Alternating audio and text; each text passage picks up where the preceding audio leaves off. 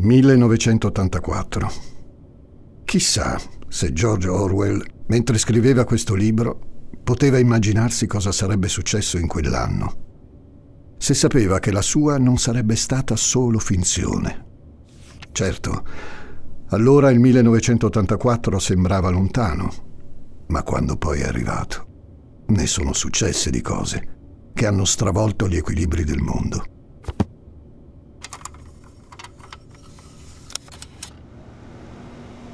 22 gennaio, California. Apple presenta il primo computer Macintosh. 23 aprile, Washington. Il ricercatore Robert Gallo conferma l'individuazione del virus responsabile di una strage epidemica, l'HIV. 5 luglio, Napoli. Diego Armando Maradona viene presentato ai tifosi allo Stadio San Paolo.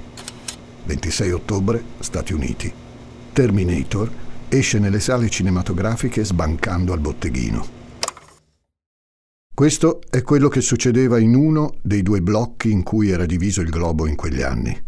Sono eventi che ancora oggi suonano familiari, che hanno comunque lasciato una traccia, più o meno profonda, nelle vite dell'Occidente. Nell'altro blocco, invece... 30 ottobre, Włocławek, Repubblica Popolare di Polonia. C'è un corpo che galleggia nelle gelide acque della Vistola. Lì dove il fiume, docile, obbedisce alla diga, formando un lago artificiale. È il corpo martoriato del 37enne Jerzy Popieluszko, un cappellano, non semplicemente un prete, il prete più odiato del regime.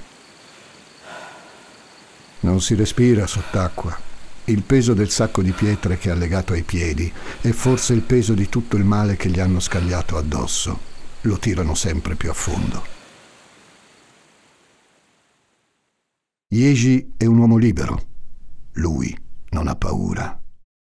Sono Francesco Migliaccio, benvenuti a un nuovo episodio di Demoni Urbani.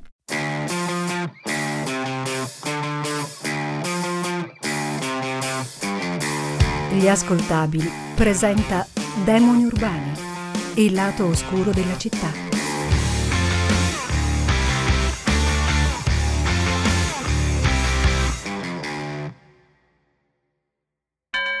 Questo è un episodio particolare, insolito, di Demoni Urbani. Racconta la storia di un uomo e di una città, sì, ma anche, in qualche modo, un pezzo di storia del mondo e dell'umanità. È anche la storia di una morte annunciata. La Polonia sapeva. Soprattutto la vittima stessa aspettava si compisse il suo destino. Viaggiamo su un asse che oscilla tra il Cremlino, le acciaierie polacche, il Vaticano e la Casa Bianca, in equilibrio fragile, delicatissimo. A metà degli anni Ottanta basta una scintilla per scatenare un incendio in quella guerra fredda che da decenni divide il mondo in due blocchi. Basta un piccolo prete di campagna a innescare il domino che porterà al crollo di un impero. Nel giugno dell'84 Piazza San Giovanni si tinge di rosso. Ai funerali romani di Enrico Berlinguer partecipano più di un milione di persone. Le bandiere rosse, con la falce e il martello, sventolano vigorose. I pugni chiusi si levano al cielo una morte profondamente sentita, improvvisa, che ha preso tutti alla sprovvista. La folla lo chiama. Enrico, Enrico. Si aspettano che il segretario del Partito Comunista Italiano si alzi dal feretro e riprenda il suo posto sul palco. Nelle file della delegazione straniera a rendere omaggio a Berlinguer c'è anche un certo Mikhail Gorbachev. È il numero due del PQS e si dice che presto prenderà il posto di Cernienko, l'attuale segretario del partito. Per chi non c'era in quegli anni, non è scontato comprendere la portata sociale ed emotiva di quel momento. Questi funerali per l'oltre un milione di italiani iscritti al partito sono come quelli di un padre, del proprio padre. Si parla di effetto Berlinguer quando, nelle elezioni europee di qualche giorno dopo, il PC stravince è il primo partito con il 33,3% dei consensi. Per un italiano, nel 1984, È praticamente impossibile immaginarsi che una storia come questa, di resistenza all'oppressore, di lotta per il libero pensiero, nasca sul sagrato di una chiesa. Nelle chiese ci sono gli amici dei padroni, non della classe operaia. Ma le cose in Polonia vanno diversamente. Si distingue come paese cattolico nel blocco sovietico. Non è un dettaglio da poco. Questa coincidenza di fattori strategici permetterà delle connessioni internazionali che gli altri paesi ortodossi non avranno. Polonia, terra di contrasti, più volte ferita, dove tutto si muove sottosopra, e sì, gli eroi della classe operaia possono anche venire dal sagrato di una chiesa.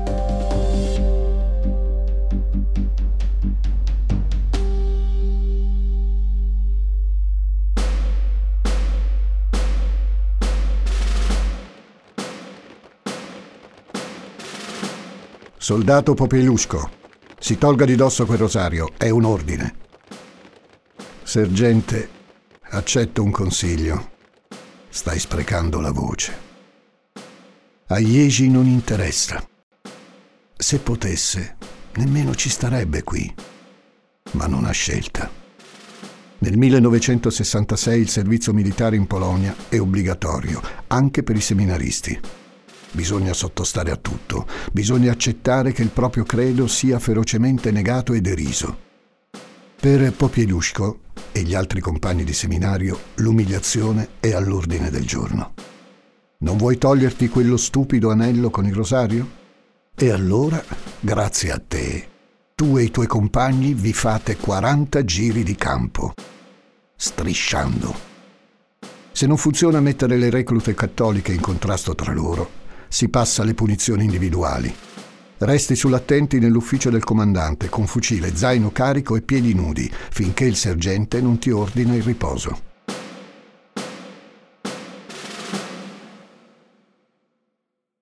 Le hanno provate tutte per fargli cambiare idea. L'hanno lasciato al freddo, buttato in acqua nel fango. Niente da fare.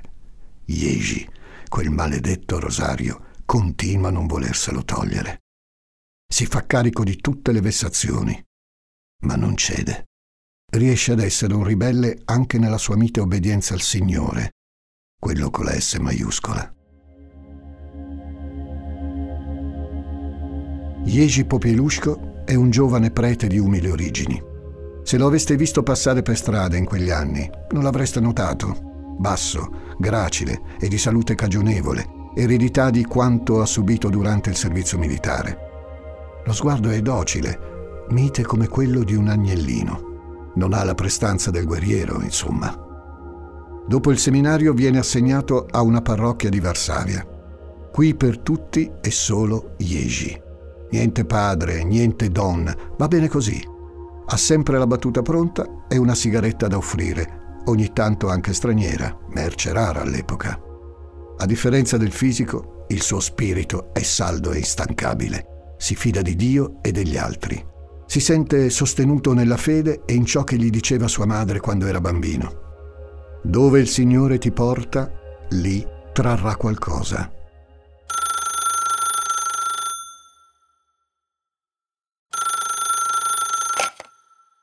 Nell'agosto 1980 in parrocchia arriva una chiamata inaspettata. È il primate di Polonia.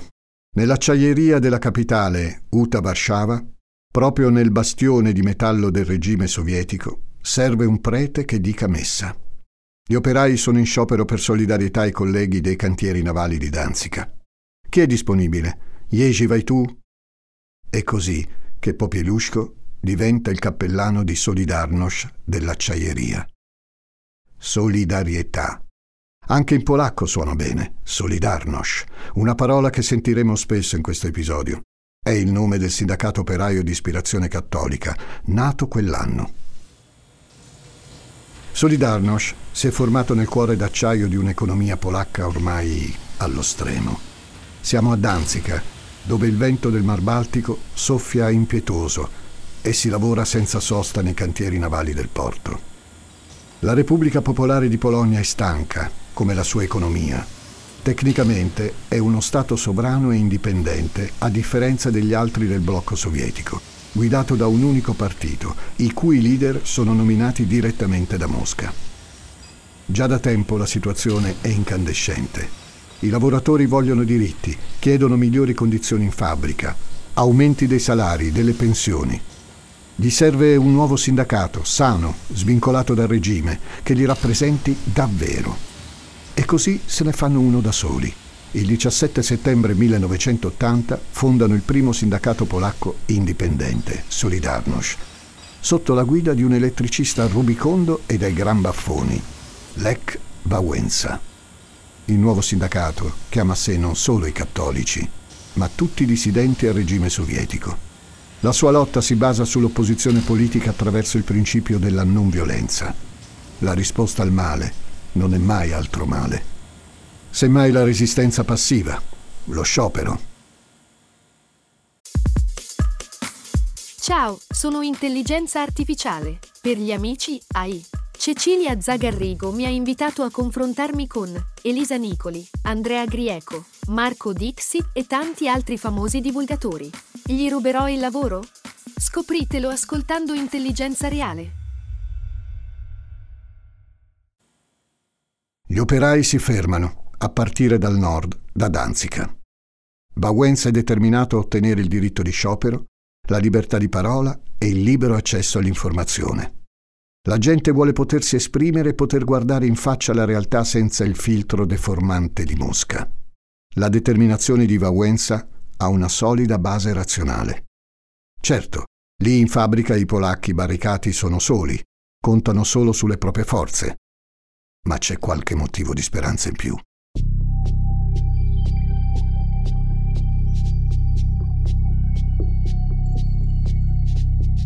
Dicevamo che sono quattro i punti tra cui oscilla l'asse di questa storia. Saltiamo oltre Cortina, al più lontano da Varsavia, la Casa Bianca, Washington. Da pochi mesi a guidare da qui il blocco occidentale c'è Ronald Reagan, uno che già quando faceva l'attore a Hollywood negli anni 50 aveva fieramente denunciato i colleghi simpatizzanti marxisti al tribunale maccartista e ora, come presidente degli Stati Uniti d'America, ha ingaggiato la più impegnativa e strutturata azione internazionale anticomunista mai vista. Diversamente che in Sud America, nessuno scontro diretto è previsto in Europa ma l'abile costruzione di un domino di cui basterà sfiorare una tessera per far crollare tutto. E poi c'è il Vaticano. Dopo almeno quattro secoli di pontefici italiani, dal 1978 c'è un papa che italiano non è. Ha un accento e un carisma irresistibili, è sportivo, affascinante, empatico, comunicatore sopraffino in grado di farsi ascoltare da tutte le generazioni. Karol Wojtyła è polacco e con la sua presenza in Vaticano porta al centro dell'attenzione mediatica internazionale i fatti in corso nella sua terra. Già, cosa sta succedendo in Polonia? In un buio 13 dicembre 1982, il generale Jaruzelski annuncia in diretta tv l'instaurazione della legge marziale. È lo stan wojenny, letteralmente stato di guerra. Guerra contro chi? Si dice che sia per prevenire l'intervento delle armate sovietiche per sedare le proteste antigovernative. Si parla di un tentativo di colpo di Stato. Di fatto, permette una dura repressione contro l'opposizione. Solidarnosc viene bandito e i suoi rappresentanti arrestati. Nell'oscurità della notte le celle si riempiono dei membri del sindacato. La gente per strada ha fame di libertà e di pane. Il cibo torna ad essere razionato e la milizia non ha pietà negli scontri con i manifestanti. Jerzy, da quell'agosto nell'acciaieria di Varsavia, non ha smesso di predicare. I momenti di sconforto ci sono, ma si fa coraggio. Come dice agli amici, se non vedessi il senso di quello che faccio, non lo farei. Potremmo definirlo un prete operaio, ma lui, in fin dei conti, fa solo il suo lavoro, dice messa, consola gli afflitti e predica. Le sue omelie connettono il Vangelo con la realtà quotidiana e attaccano aspramente il regime. Dai cortili delle fabbriche le sue parole arrivano ovunque, in Polonia e all'estero, trasmesse da Radio Free Europe.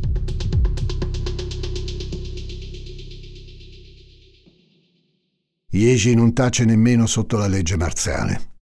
Sa che oltre la cortina di ferro fino ai marmi del Vaticano e al prato della Casa Bianca arriva il suo messaggio. Orientati sulle stesse frequenze radio, però, ci sono i servizi del Ministero degli Interni polacco. E a loro Jerzy non piace. Non piace per niente. Piace invece alle persone, tanto che alla sua messa partecipa anche chi a Dio non ci crede affatto.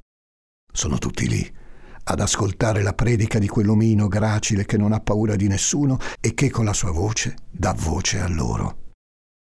Una volta al mese celebra una messa per la patria che viene seguita da migliaia di persone, ognuno come può. Quel prete mingherlino si è trasformato in un solido ponte verso chi è oppresso dal regime, credente o meno che sia denuncia gli abusi delle autorità comuniste e invita a resistere e a combattere la violenza con la non violenza. Crocefissi tra i macchinari fermi, interi reparti di operai inginocchiati, ritratti della Madonna appesi ai cancelli delle fabbriche, tra gli striscioni di protesta. Per quanto potesse sembrare assurdo a un europeo occidentale degli anni Ottanta, dall'altra parte in Polonia è in chiesa che si faceva opposizione. Nonostante gli sforzi decennali della propaganda antireligiosa sovietica, niente era riuscito a sradicare il cattolicesimo dal cuore dei polacchi e ora più che mai la nuova rivoluzione proletaria era una questione di fede e comunione. Ore 11.40, una coppia di anziani bussa alla porta della sagrestia. Ore 11.43, fumo di sigaretta dalla finestra della cucina. Ore 12.30, consegna di una lettera. Ieji ha molti ammiratori speciali che non si perdono nessun dettaglio delle sue giornate. Ormai è da così tanto che la polizia segreta lo pedina e sorveglia che quando li vede li riconosce e gli fa un cenno di saluto. Sono dappertutto. E non ci sono solo i militari. Chiunque, se può, è pronto a vendere chiunque per guadagnarsi nemmeno la sopravvivenza, ma il quieto vivere. Il sottobosco umano di tutti i regimi è meschino e oscuro quello sovietico forse un po' più degli altri. La morale è una questione di volontà, sì, ma come fai a mantenerti integro quando tutto ciò che ti circonda è progettato per disgregarti come individuo? A nessuno piace far la spia, ma si deve pur vivere. Yeji lo sa e comprende. Sa di dover essere prudente, ma non può fare a meno di dare fiducia alle persone che ha intorno abuso di libertà di coscienza e di religione a danno della Repubblica Popolare Polacca. Ecco, queste sono le accuse che portano all'arresto di Popieluszko. Ce l'hanno fatta finalmente a sbatterlo dentro. Viene interrogato allo sfinimento per mesi e lui risponde sempre. Anche di fronte a false prove fabbricate ad arte per incastrarlo e a testimoni mendaci anche quando lo accusano di detenzione di materiale esplosivo e ne inscenano il ritrovamento in casa sua. Ci vogliono l'intervento della curia e un'amnistia per farlo rilasciare. Nessuno lo dice, eppure è ufficiale. Popieluszko è il nemico giurato del regime.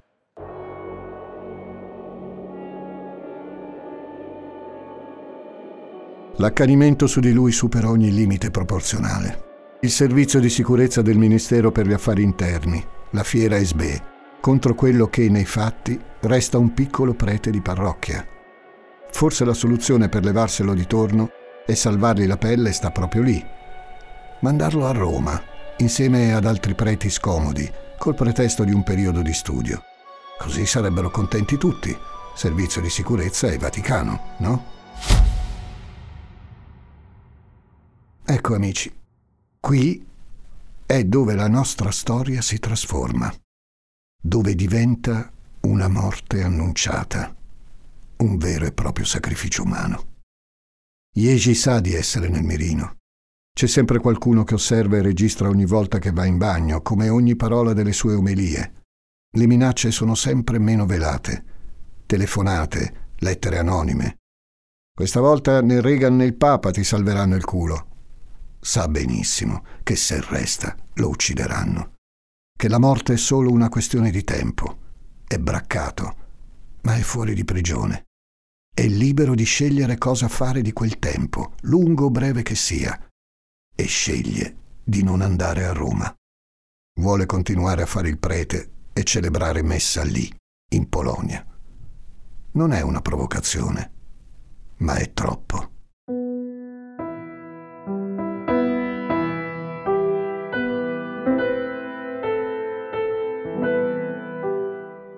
Quel momento in cui l'autunno sta per cedere all'inverno è magico in Polonia. Le strade che attraversano il paese si scaldano coi colori delle foglie. Chilometri e chilometri di boschi dorati che corrono ai lati della strada e sembrano non finire mai. La campagna polacca è infinita. La magia però finisce con le ore di luce. Poi le strade si fanno buie, fredde e quel meraviglioso sconfinato paesaggio si trasforma in un vuoto altrettanto grande.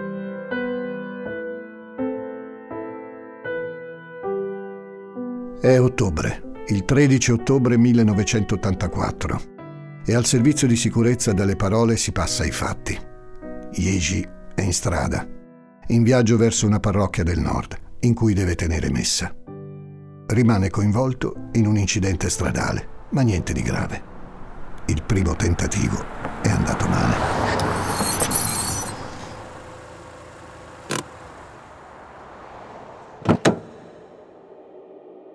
Qualche giorno dopo, il 19 ottobre, non arrivano né Reagan né il Papa quando una Fiat Polski 125 bianca blocca la macchina su cui viaggiano Jeji e il suo autista. Tre uomini della polizia li invitano a scendere per un controllo dei documenti, una formalità, dicono ma sanno tutti quanti cosa sta per succedere. Il tempo di scendere dall'auto e quella formalità si rivela un'aggressione rabbiosa, cieca, una brutale volontà di annullamento. Picchiano Yeji come si picchia un nemico. Poi gli legano le mani e lo buttano nel bagagliaio. Il suo autista, Valdemar Krostowski, riesce a fuggire gettandosi in corsa da un'altra auto della polizia e se la cava con delle ferite. I suoi occhi invece sono illesi, hanno visto tutto e saranno fondamentali per testimoniare come quei bastardi si sono portati via Iesi.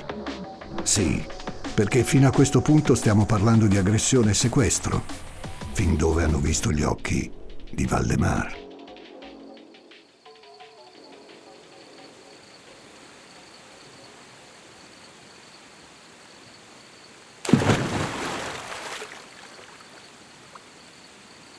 Rieccoci qui, sulla strada verso Torun, a Wozławek, in quel punto della Vistola dove il fiume obbedisce alla diga.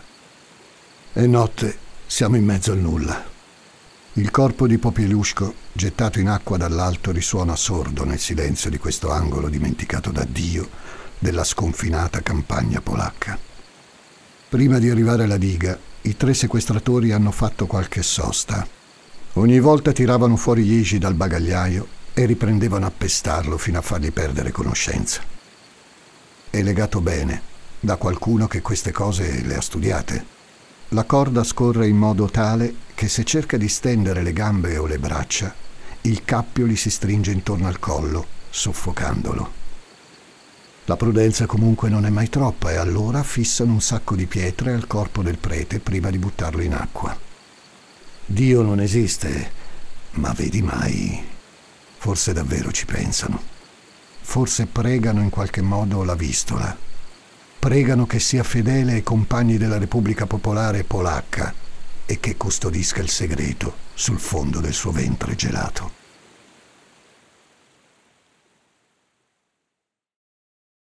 Dalla finestra di Piazza San Pietro alla fine dell'Angelus, Giovanni Paolo II chiede di pregare per la scomparsa di padre Popielusco.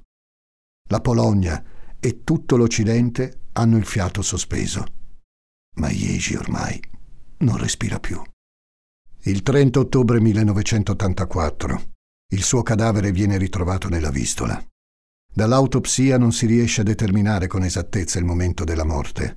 Poteva essere ancora vivo quando è stato gettato in acqua. Quello che si può stabilire con certezza è che è stato torturato brutalmente prima di morire. Potevano limitarsi a farlo fuori, in fondo stavano eseguendo un ordine, e lo scopo era eliminarlo. Solo che quando il male tracima, non si addomestica come il fiume quando incontra la diga. Uccidere non basta. Bisogna annientare, annullare, picchiare finché non c'è più identità, finché il corpo non è più persona. O magari l'ordine del servizio di sicurezza era proprio quello. Quindi, chi ha ucciso il prete più scomodo del blocco comunista sovietico? È difficile rispondere precisamente a questa domanda. I nomi dei tre esecutori ce li abbiamo. Sono il capitano della polizia segreta, Grzegorz Piotrowski, e altri due funzionari del Ministero dell'Interno, i tenenti Leszek Penkala e Valdemar Chmielewski. Hanno tutti poco più di trent'anni. È vero, sono le loro mani nude, i loro calci, i loro pugni che si sono accaniti su Popilusco. Come è vero che lo hanno fatto eseguendo l'ordine di un superiore in grado, il colonnello Adam Pietruszka. Lui non c'era nella Fiat Polski 125 quella sera, ma è finito sotto processo insieme agli altri tre. In tribunale si contraddicono. Quando siamo arrivati al lago era ancora vivo e l'abbiamo liberato, sostiene uno. Era già morto quando l'abbiamo gettato in acqua, dicono gli altri due. Tutta la verità se l'è tenuta la vistola. Non hanno ucciso soltanto un prete. Hanno voluto uccidere la speranza. L'uccisione di padre Popelusco strappa alla prepotenza la sua maschera. Dimostra il male più profondo. Non sappiamo di chi sono state le mani che hanno diretto i criminali. Non sono stati i soldati romani ad uccidere Cristo. Lo hanno ucciso coloro che l'hanno condannato. Sono le parole di Vawenza alla notizia della scomparsa del prete. La vera brutalità è sotto gli occhi di tutti ora, anche in Occidente. In Italia Bettino Craxi, segretario del Partito Socialista, rilascia una dichiarazione in cui definisce Popielusco uno spirito libero e paragona il suo assassinio a quello di Giacomo Matteotti. Anzi, nel comunicato scritto a macchina non c'è questo termine, non si parla di assassinio, ma di sacrificio. Ecco l'asse che si riconnette, dalla Polonia all'Italia. Come per il sacrificio di Matteotti, anche per quello di Popelusco, un ordine è partito dall'alto. Il problema è che non si è ancora scoperto quanto in alto. Piotrowski, Penkala, Chmielewski e Pietrusca sono usciti da tempo dal carcere. I processi non hanno mai rivelato tutte le circostanze del crimine. Non si sa di preciso cosa è successo dal giorno del rapimento a quello del ritrovamento del cadavere. Le soste dei tre sequestratori sul percorso potrebbero essere andate diversamente. Nel 1984 sulla Fiat Polski 125 di Piotrowski non erano state trovate tracce di sangue e sudore o impronte di scarpe in grado di confermare la versione ufficiale secondo cui Jerzy Popieluszko veniva estratto dal bagagliaio, picchiato e rimesso dentro. Nel 2002 uno dei procuratori che aveva seguito il caso Popieluszko fa emergere l'ipotesi che la vittima sia stata torturata in un bunker di munizioni e che nella gestione dell'operazione fossero coinvolte altre persone, tra cui alcune che parlavano russo. Ma non sono mai state raccolte abbastanza prove per confermare questa teoria. La testimonianza di Krostowski, l'autista di Jerzy, è servita a rintracciare i colpevoli, sì, ma fino a un certo punto. E chissà come sarebbero andate le cose senza nemmeno quel testimone. Del resto, Jeji, nell'ultimo periodo, chiedeva agli amici di pregare perché ci fosse qualcuno con lui quando sarebbe arrivato il momento. Sapeva che con un testimone una qualche giustizia ci sarebbe stata, oltre a quella divina, ovviamente. Il 7 febbraio 1985 gli assassini sono condannati. Nessuno dei colpevoli ha scontato una pena completa. Dopo l'intervento personale del generale Kishak nel 1986, a tre è stata ridotta drasticamente la pena e a seguito di un'amnistia, quella di Piotrowski è stata ridotta da 25 a 15 anni. Quest'ultimo, certo della propria innocenza, ha chiesto il rilascio anticipato 19 volte. Nessuno ha mai creduto che a pianificare e mettere in atto il rapimento e la brutale uccisione di Popelusco possa essere stato un quartetto di agenti indisciplinati, ma nessun altro è mai stato condannato. Per le strade di qualche città polacca dal nome impronunciabile, oggi potreste incontrare ognuno dei quattro assassini. Sono sulla settantina. Nel frattempo c'è chi ha lavorato nell'edilizia, chi ha gestito un'attività commerciale, cose normali da persone normali. Sul web si trova qualche loro foto abbastanza recente, scarpe comode, cappello a coppola in testa, borse della spesa sotto il braccio. Né più né meno dei signori in pensione che iniziano ad essere un po' anziani, a cui cederesti il posto in metro. E invece hanno picchiato a morte e buttato nella vistola un uomo. C'è stata giustizia per questa storia? Non spetta a me rispondere. In questo caso poi c'è in ballo anche un giudice ancora più in alto. Lassù la sua giustizia non trova intoppi. Saprà lui cosa fare quando sarà il momento. Il sacrificio di Iesi però non è stato vano. La sua tessera del domino è dovuta cadere per far cadere le altre. Funziona così il gioco. Popielusco è stato definito un martire, un agnello sacrificale, tanto mite quanto ribelle. Nella lotta tra bene e male, lui ha scelto come unica arma il bene, consapevole delle possibili conseguenze. Ogni anno migliaia di persone passano sulla sua tomba a rendergli omaggio. Nel 2010 è stato beatificato dalla Chiesa Cattolica. Il suo esempio non è stato dimenticato, nemmeno da chi è senza Dio. Non si dimentica chi si è sacrificato per l'umanità Demoni urbani, i mostri sono tra noi è il titolo del volume che Demoni urbani dedica al male che non ti aspetti, quello che ti sorprende e ti lascia senza fiato. È scritto da Giuseppe Paternò Raddusa e vi aspetta in libreria edito da Sperling e Kupfer. Leggendolo, sono certo che proverete la sensazione di ascoltare la mia voce.